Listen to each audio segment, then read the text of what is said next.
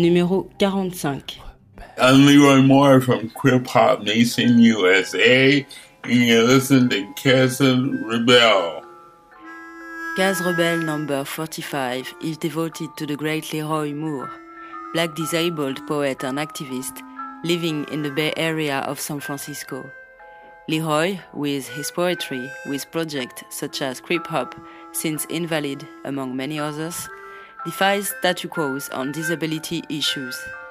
Police brutality, sexualities, histories of black disability struggles, disability culture, Leroy is involved in multiple fights and has various tools activist journalism, lectures, debates, workshops, music, movies.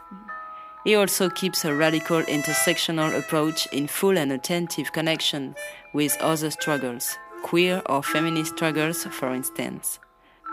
So here we go, one hour with Leroy Moore.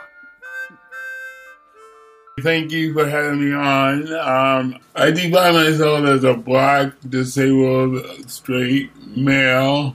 I'm a practicing feminist. The intersectional approach is a constant struggle for you.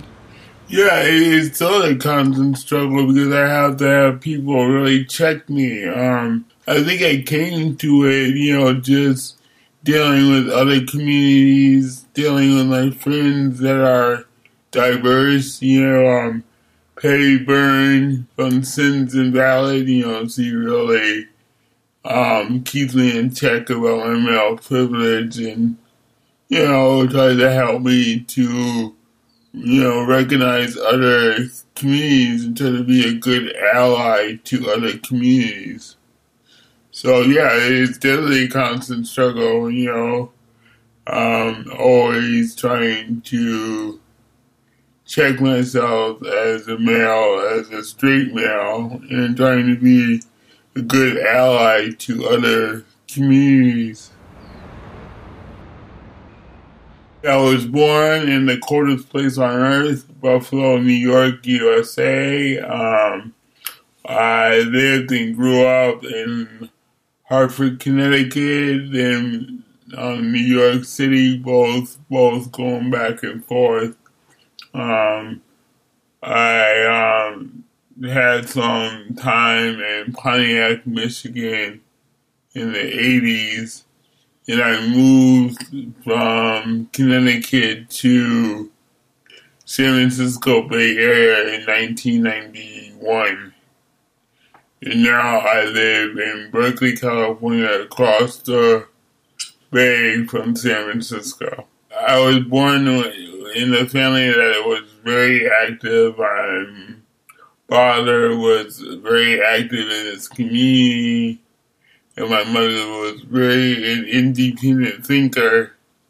So growing up, you know, being black and disabled, I think I had no choice but to do, but to be an activist and really stand up for my rights and. Um, you know, being an activist for my community. My uh, mother always um, got me involved in different programs for people with disabilities, got me involved with a lot of organizations.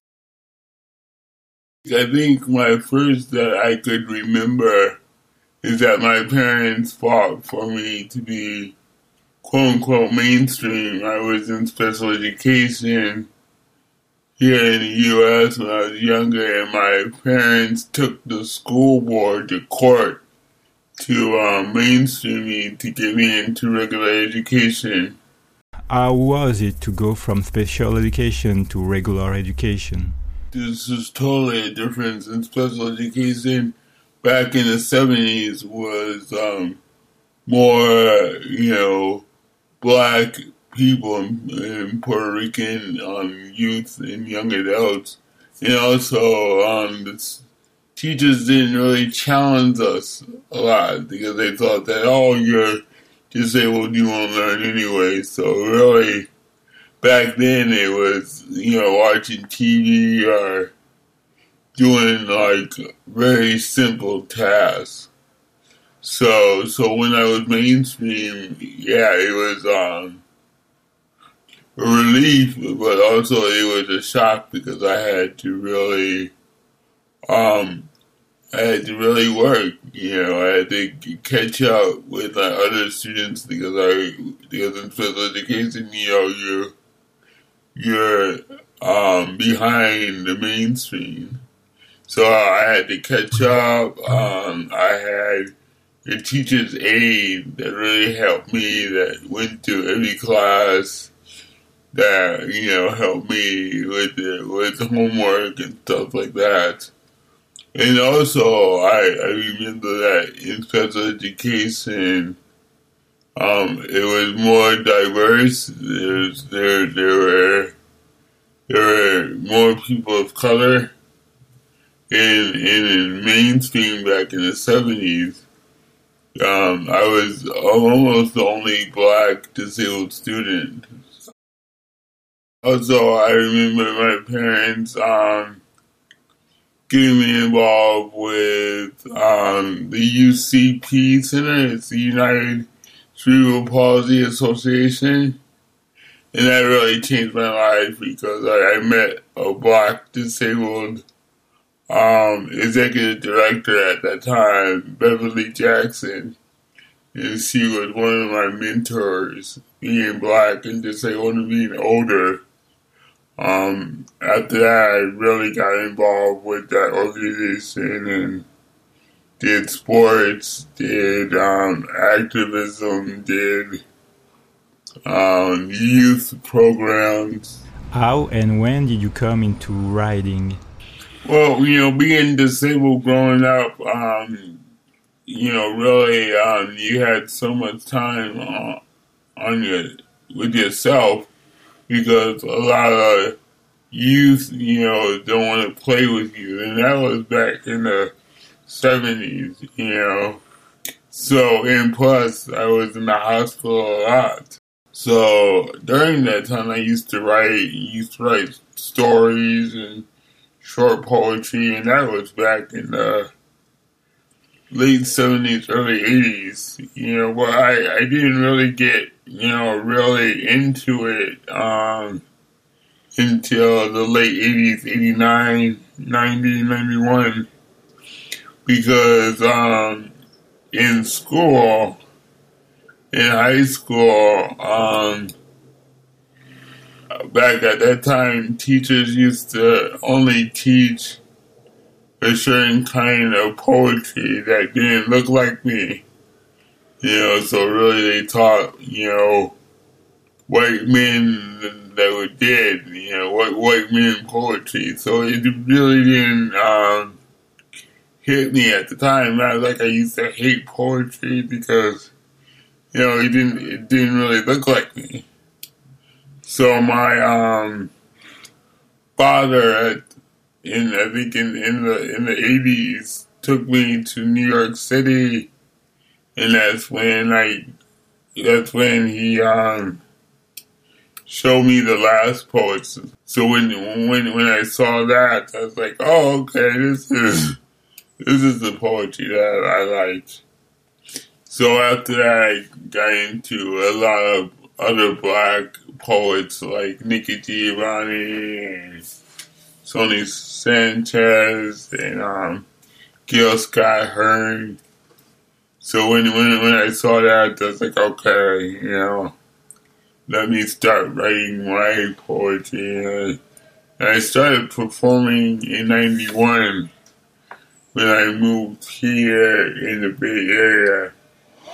I started to do open mic poetry and um, started to get my poetry published. I think my poetry was first published at um, the San Francisco Bayview newspaper. It's, it's a black newspaper here in San Francisco.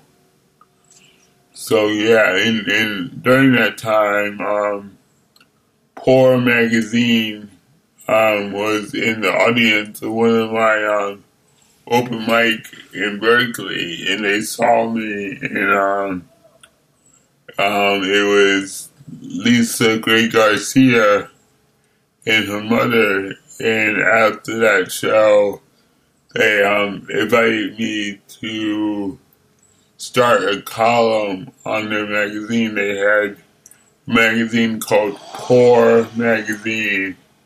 So I started a column called um, Illin and Chillin'. It's a column really based on race and disability. I think at the time it was the first column, online column that dealt with race and disability in the early 90s.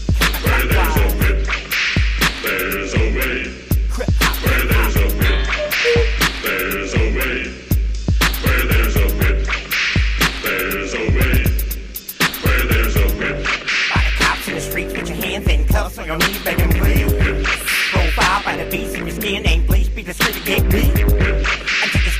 You toe beggar two when you're home at in the penitentiary. Just so the stick can make paper and they cook pull a chuck a buck down another. Such a cop back for the whip cracks and the invasion shit. Watch your back for the cops attack, hunt this down like rats profiling the blacks. This is for the broke folk that drink the smoke, trying to forget cause they can't cope. And all the painful addicted cripples getting served by the hospital. Running ain't dope. You fit the description, there is no hope. Just getting slammed down by your throat. A modern day lynching, except they use a chair instead of a. Look at the laugh, they laugh with every crack of the whip, leaving another gas. So shit. On your back, arms, legs, hip, chest, thighs, feet, ears, or fingertip, watch your lip. There's a way. Where there's a whip. There's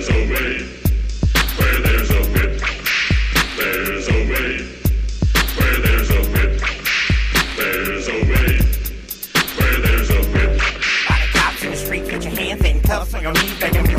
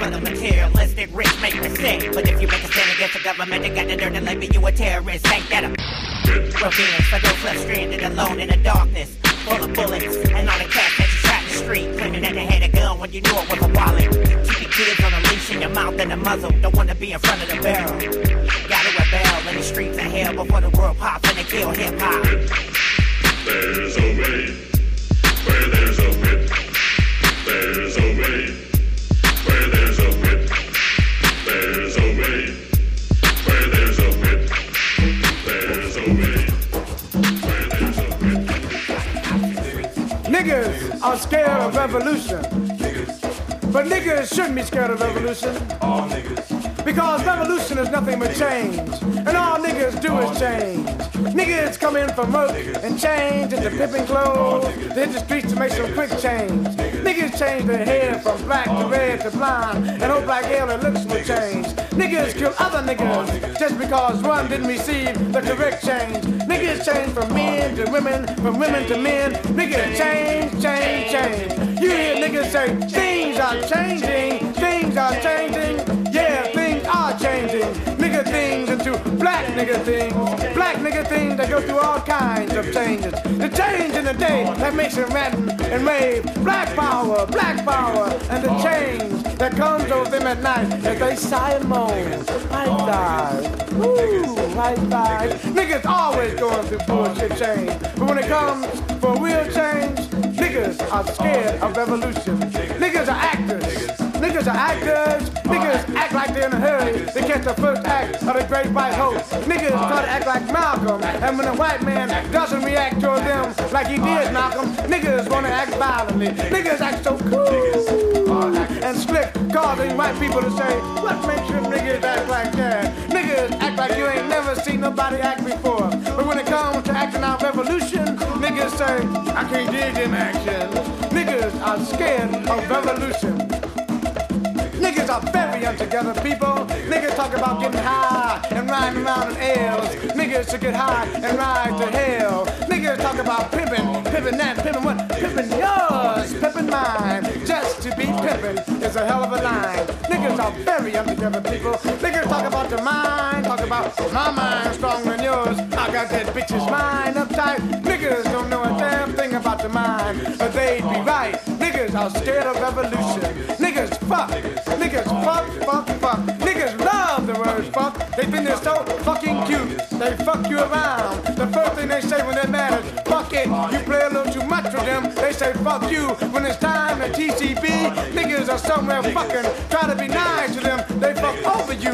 Niggas don't realize while they're doing all this fucking, they're getting fucked around. But when they do realize, it's too late. So niggas just get fucked up. Niggas talk about fucking, fucking that, fucking this, fucking yours, fucking masters, not knowing what they're fucking for. Ain't fucking for love and appreciation. Just fucking to beat fucking. Niggas fuck white thighs, black thighs, yellow thighs, brown thighs. Niggas fuck ankles when they want out of thighs. Niggas fuck Charlie, Linda, and Sue. And if you don't watch out, niggas will fuck you. Niggas will fuck fuck if it could be fuck. But when it comes to fucking for revolutionary causes, niggas say fuck revolution. Niggas are scared of revolution. Niggas are players.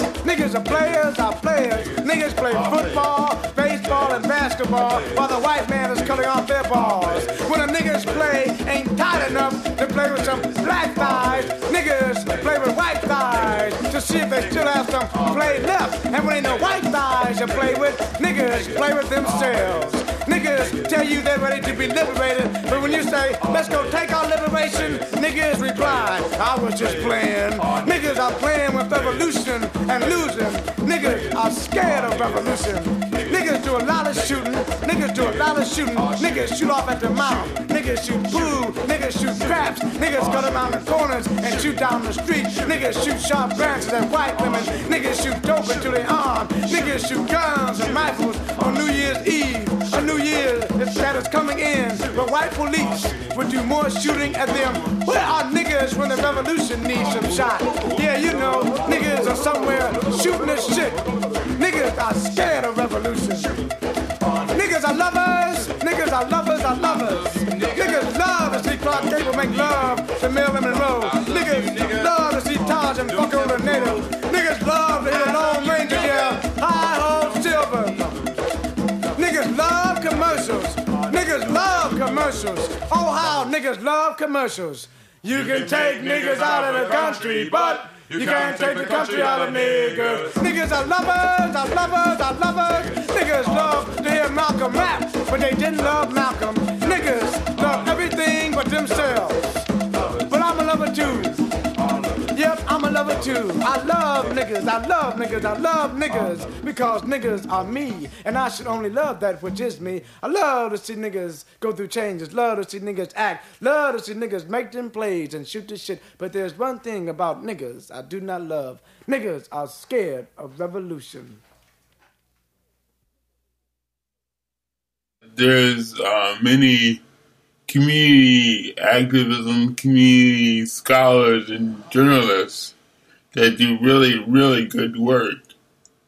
And sometimes um, academia, colleges, and universities use the work of scholars, of community scholars, and don't really ask them about using their work. That happened to me many times, many times around hip hop and my writings and my poetry. They um, use uh, my poetry or my words without telling me. So many times I, I you know, I Google myself. Sometimes I see my work in like books or conferences that I I didn't agree to. So yeah, it, it happens a lot. Currently, I'm working on a book about Crip Hop Nation. Crip Hop with a K. Crip Hop Nation is a network of international hip hop artists with disabilities. Um, I started almost five, six years ago for musicians with disabilities because um, being um, a music lover and being a disability, disability activist, um, I I picked up the topic of music and disability, and I really never saw myself when it comes to hip hop. You know, I never saw another disabled hip hop artist, you know, really doing their work and um disabled is physically disabled, disabled that they, they can see the disability. So um five or six years ago I was a part of a radio show called Pushing Limits on KPFA 94.1 FM in Berkeley. And I convinced the radio collective to do a three or four part series on hip hop and disability. And I invited um, a lot of artists to be involved with the show. Uh, we interviewed Show Rock. He's a deaf artist. We interviewed um, DJ Quad. He's he's an artist with a physical disability in LA. We interviewed Keith Jones from Boston, and we also interviewed Preach Man from New York. He's an artist that walks with crutches.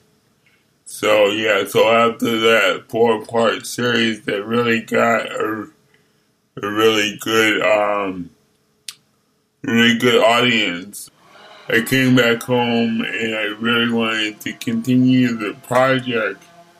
So that's that's when I wrote up, you know, what is Crip Hop and what does it do, and I put it on MySpace because there was no Facebook at the time, and got back a lot of um, a lot of good response.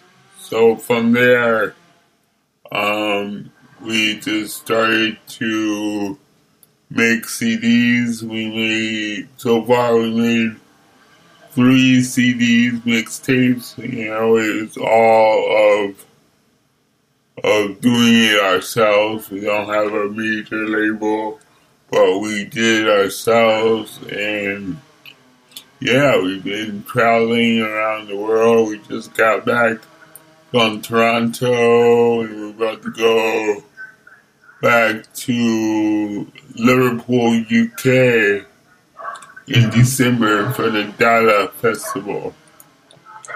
So yeah, it's, it's been going international. We got chapters in Germany, South Africa, UK.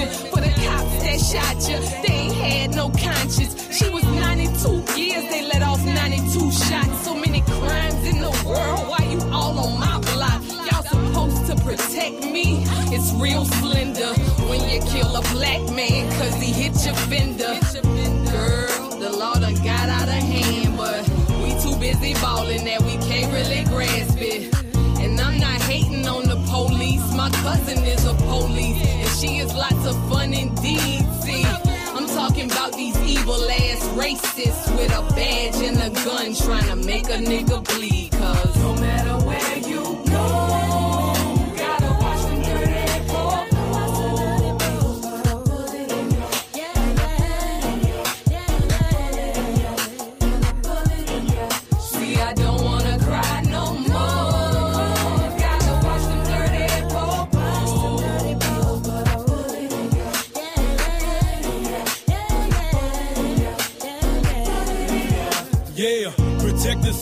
Patrol the block like a slave master. The same face, but got loyalty with who they named after. Abuse authority, but they say that race ain't a factor. I believe that when I see them put 40 holes in a crackly. Reload and come back, minorities like good target practice. Might as well wear white sheets, get a rope and a box of match. That's why most black folks really hate the popo with a patch. When it comes to popos, we get excuses and never action. Assassinate our leaders, take a look at how they treat us. Question their authority, they immediately try to frighten the kingdom. Grab your leather coats and loafs and 45 coats. My enemies like Malcolm the Panthers is still alive, folks. Right on. Products of poverty, so they treat us like beasts. Trying to control us like Indians, so they kill off all the chiefs. Snatching brothers off the street like aliens. Putting us back in shackles, stand up, let's escape the state we in because. No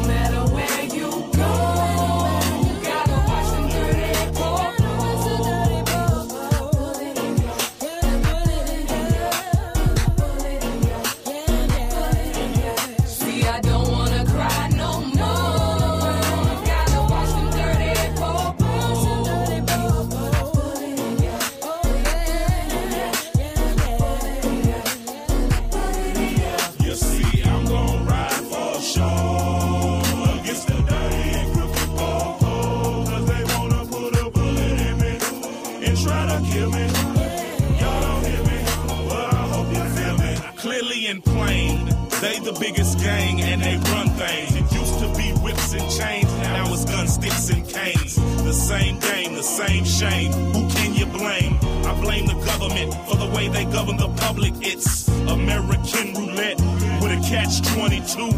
You protect us, but who protects us from you? They dressed in blue suits and they ain't playing fair. You don't believe me? Ask the family of Sean Bell. Them cops should be in jail with no bail. But oh well, it never fails. So go to hell and tell the devil thorough said that he lying.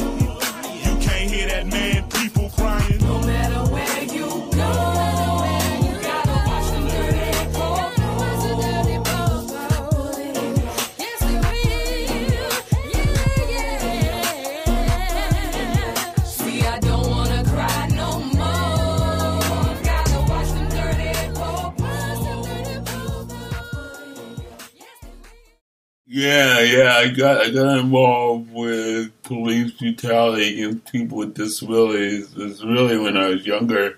My um my father was an activist and he brought me around um protests and you know different groups that were dealing with all types of issues of being black and in this country. So um he brought me to a couple of rallies that dealt with police brutality.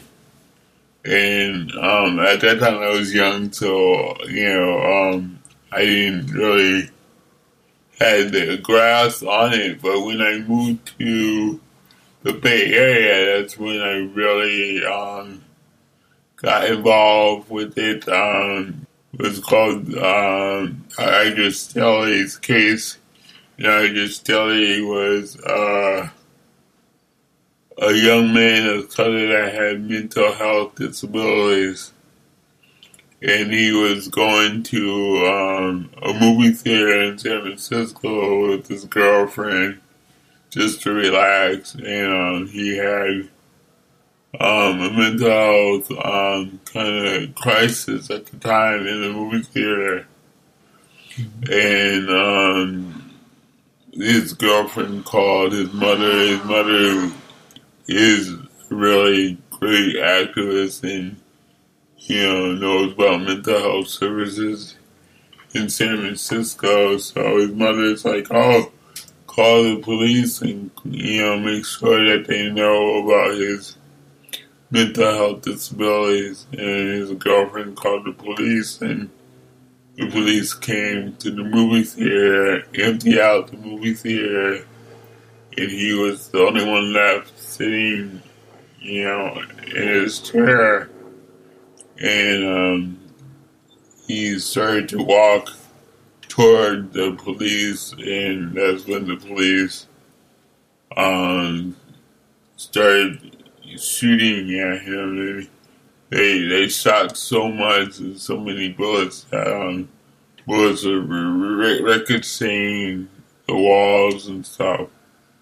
So unfortunately, um, Idriss Stelley was killed at the time, and because of that case, um, the community and his mother really got active. And really, you know, we went to the mayor, we went to the board of supervisors, and we said, oh, this has to stop the police shootings of people with mental health disabilities. So we got we got the um, the city to pass what's called um, the police crisis training at the time to train police about people with mental health disabilities. And it was supposed to train at least 90 to 100 um, police officers in San Francisco. That passed only because we, the community and his mother really forced the um, political leaders to really pass this as a bill. Unfortunately, now today, um, police training is being cut. You know, the budget's being cut, and now today I realize that um, the issue of police um, brutality against people with disabilities has been growing and growing and growing, and the only solution, only popular solution, mainstream solution is more training. So now, I, now my view is that we need more, um, more solutions than just training because I grew up with that solution that came from police and politicians and even the community. And I think now in 2014, we need um, more more solutions than just training. Is there an organization, a national organization that keeps record of police violence against disabled people? Um, you know, it's, it's good that you asked. There's um, Idriss Stelley Foundation. You know, Mesha started the Idriss Stelley Foundation after her son's case, and that and that organization's been around since since her son's death, and they and they try to really keep up with the issue of police brutality against people with disabilities. Um, so they they they try with the community, but you know beyond that and beyond local activists like myself and other people, there there's not one national organization that really keeps keeps the records of people with disabilities that have been shot by by police, and that and that's one of the problems that I see is that there is no national record or no national report on this issue. So I see that as a really um, real problem because in the U.S., everything is about numbers. The issue of police brutality against people with disabilities don't have the national numbers. So that continues to um, to be a problem because we can't, you know, gather these numbers into a report and say, okay, look at here, you know, politicians or local activists, look at the numbers, look at the increase, look at this, because there's there's a lack of that. And that's and that's what Crip Hop is trying to do. We're trying to put together a film documentary around police brutality against people with disabilities to really put out issues of what's wrong with the system and how we could come together. And we're, doing this through cultural work. uh, their latest CD is around police brutality against people with disabilities that Crip Hop and DJ Quad did together. So the CD CD is going to go with the film documentary when it's done as an educational tool and a cultural tool around this issue because there hasn't been a really um, educational campaign with cultural work dealing with police brutality against people with disabilities. So um, we hope Crip Hop and Emmett Thrower, Emmett Thrower is the film maker of this um, documentary, hope that this educational tool can help um, not start, but at least um, continue the community talking around this and hopefully continue community activists to really fight for local community um, solutions that, that the community can control.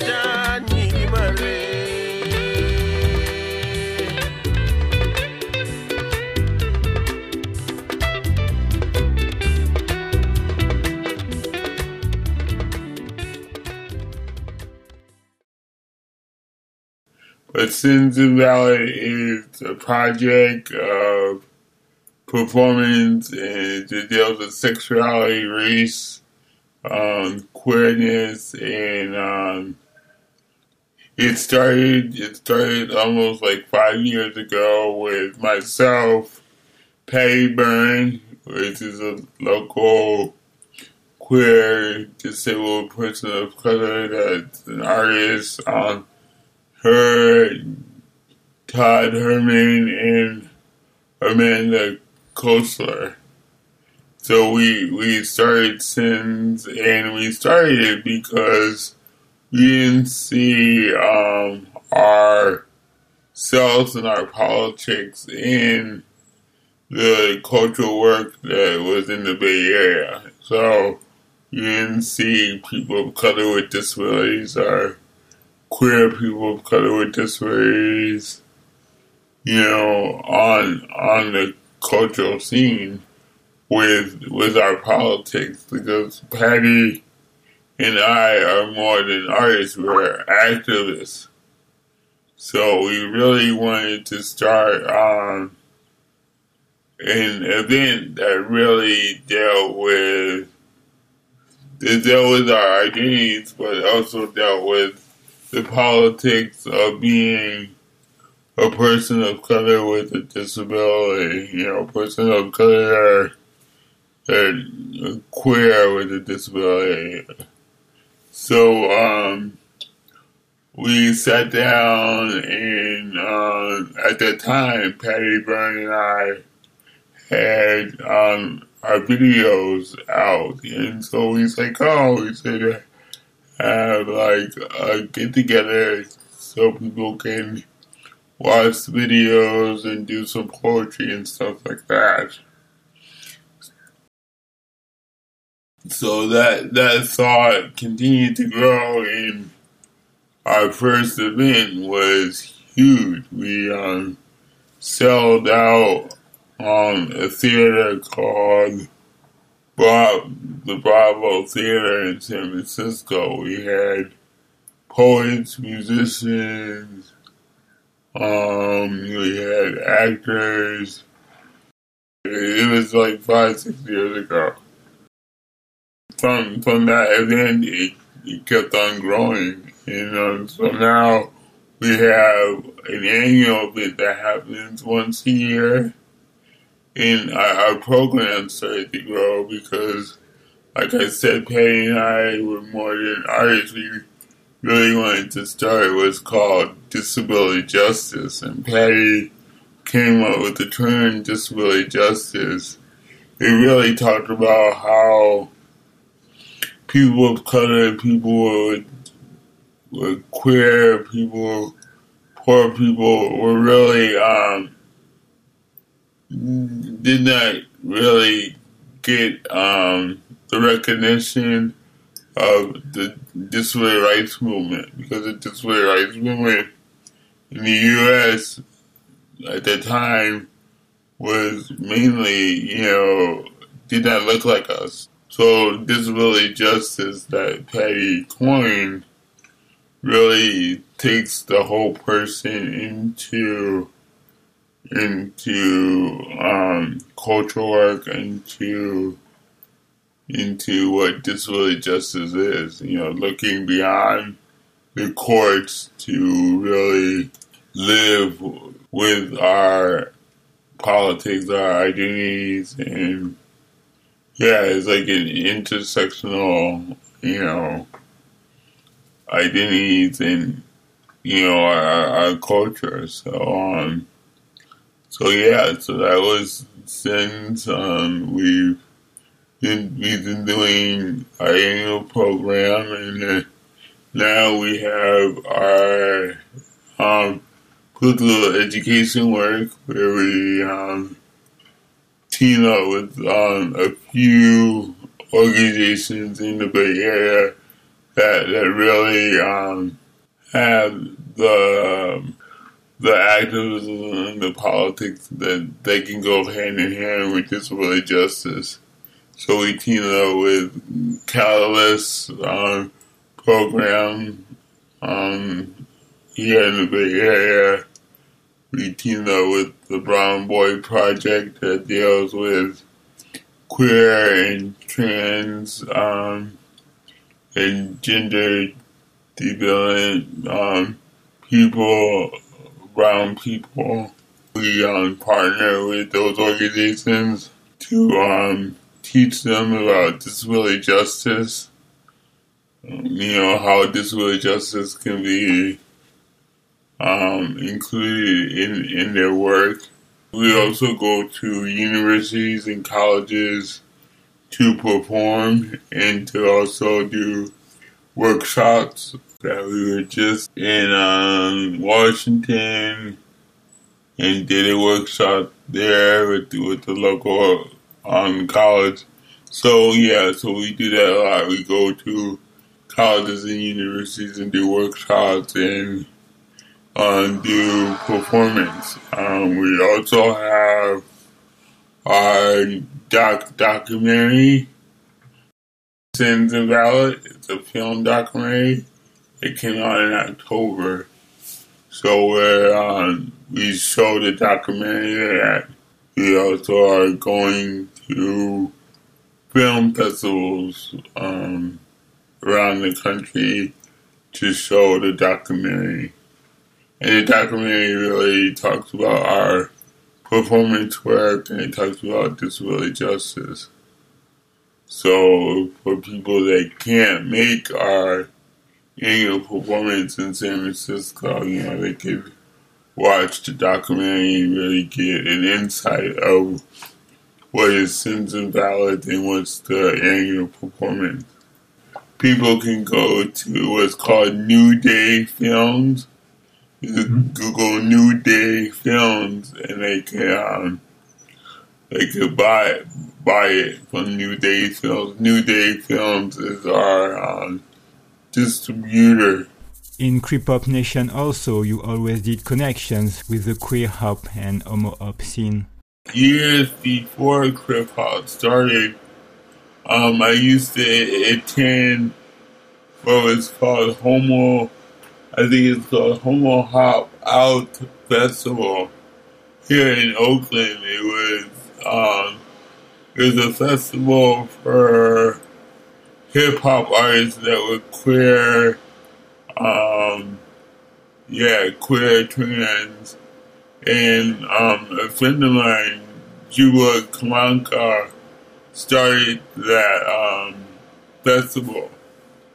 And I went to that festival twice. Um, it's, it's no more now, but I went to that festival twice and I really sat and really listened to what or what they um the homo hop artists were talking about in their songs and and and on the piano. And really I really thought about it like huh, you know queer um, hip hop artists, you know, almost have the same story as disabled hip hop artists, you know, not being accepted in hip hop, um, being discriminated against, um, trying to get their music, you know, recognized on radio stations.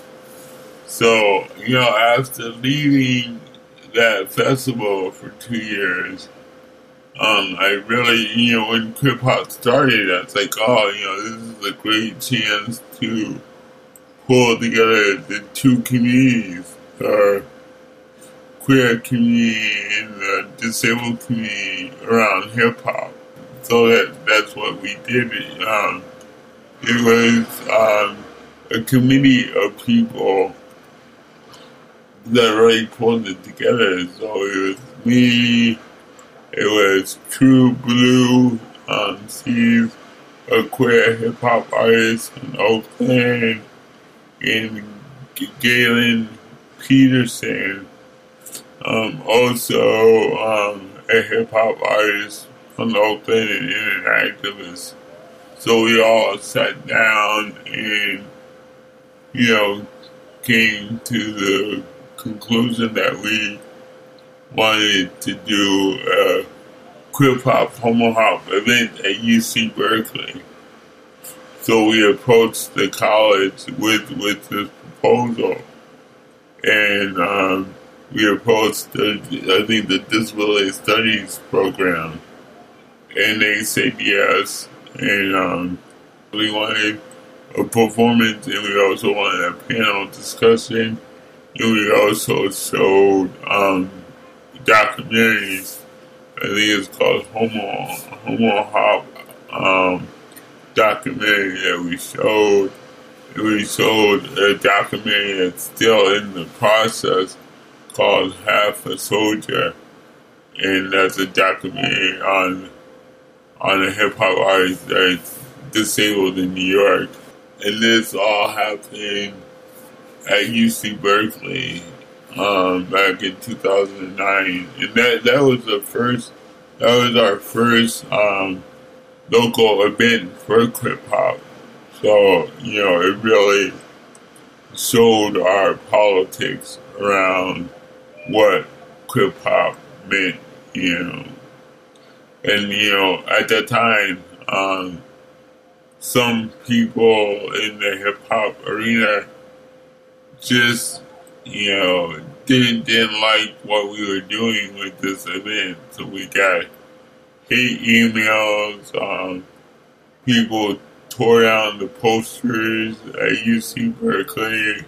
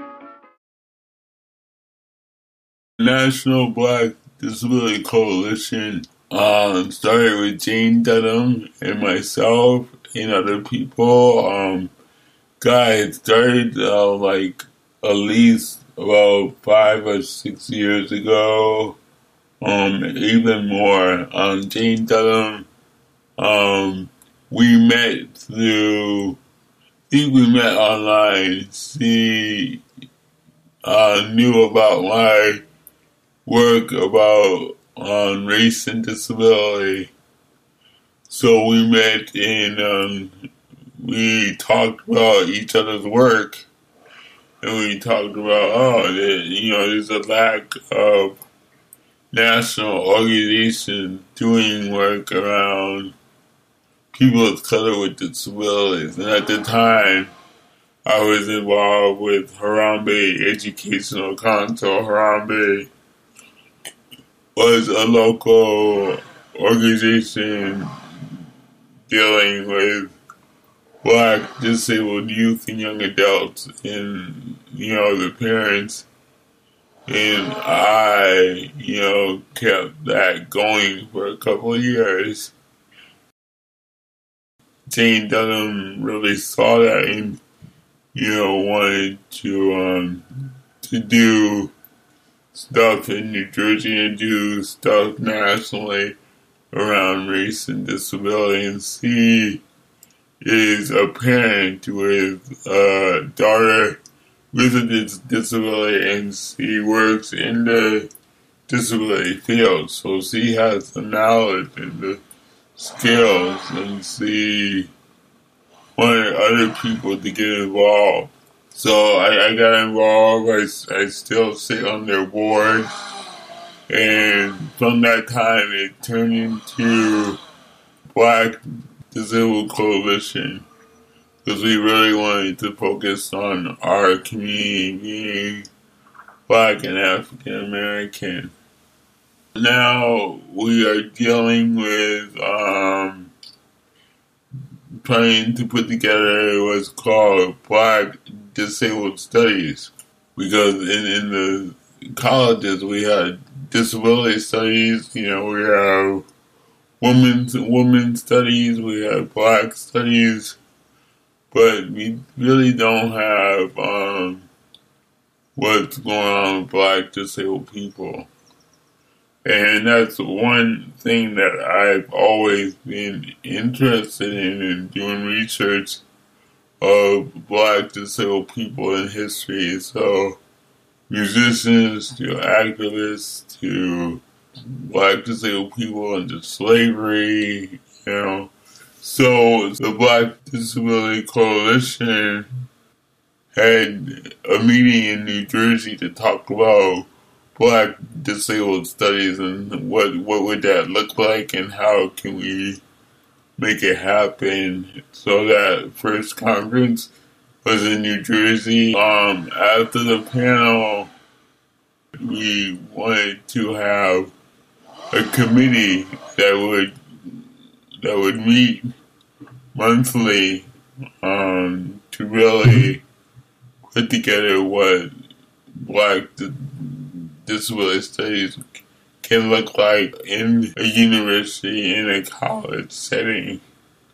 So so now it's been a year. We've we have some leads on what colleges can can can do this, and now we're in the middle of um, really constructing how these classes would look like. You know, what what kind of class is it? Black disabled music or black disabled history? So me and Jane and the rest of the committee are um, writing on descriptions of of the topics. So so that that's really um, really interesting and really I think would would change at least in colleges and universities on how people see for black disabled people. You know, because we have a history, we have a culture, it needs to be taught in the university and also outside the university. It needs to be taught in our communities and in our homes to really break up the the popular notion, especially in the black community, that disability is a sin. Our disability needs to be hush hush. And we are saying no, disability is a cultural, political, historical kind of experience, and we need to study that.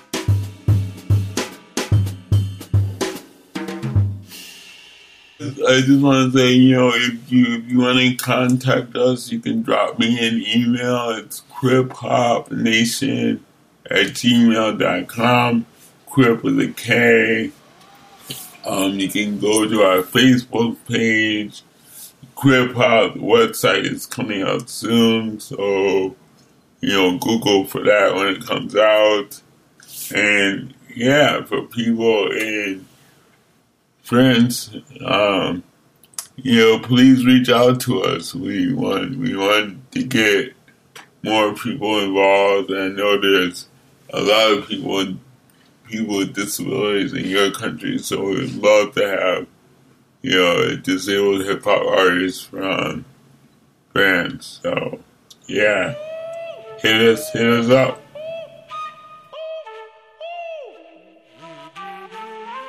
We wish him strength and love for all his struggles.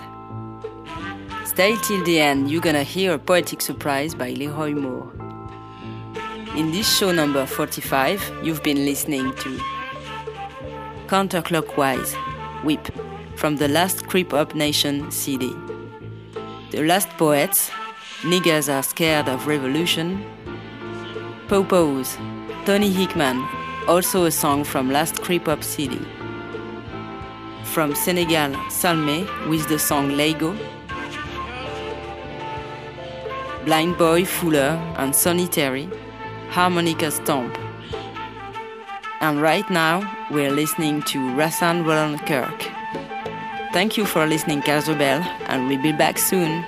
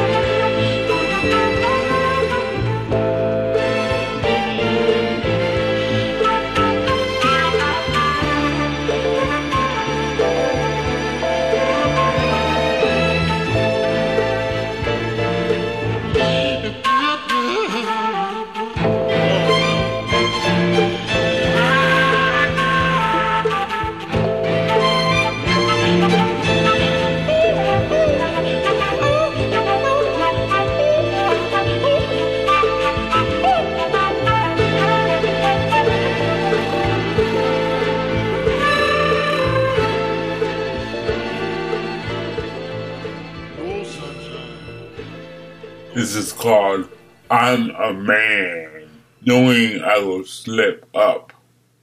Poem for all the men out there. Forever a student in your class of life, want to learn. Grown man many times got burned, still coming back, cause there is so much. I'm in no rush. Preach, teach, we think we know, soften our toughness, opening us up, becoming a man by listening, shutting up, mind and heart beginning to flow. Still coming back, cause there is so much. I'm in no rush. Preach, teach,